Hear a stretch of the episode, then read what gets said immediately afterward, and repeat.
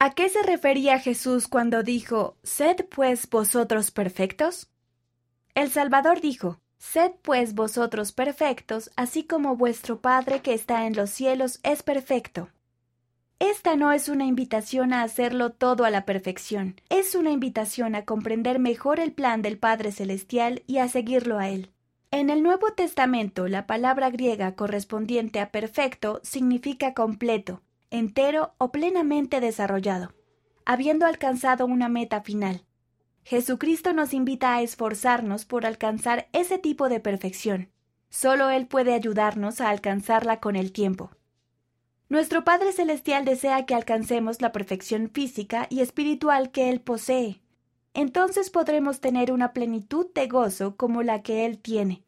Mediante la resurrección de Jesucristo y su sacrificio expiatorio, podemos llegar a ser perfeccionados con el tiempo.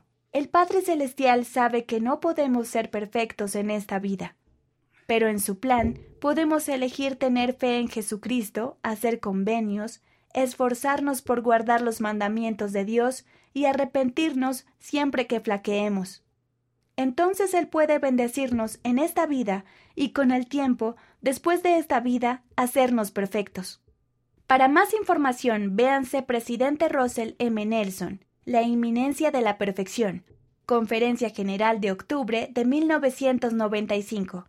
Liaona, enero de 1996, páginas 99 a 102. Y Elder Jeffrey R. Holland, Conferencia General de octubre de 2017, Liaona, noviembre de 2017, páginas 40-42.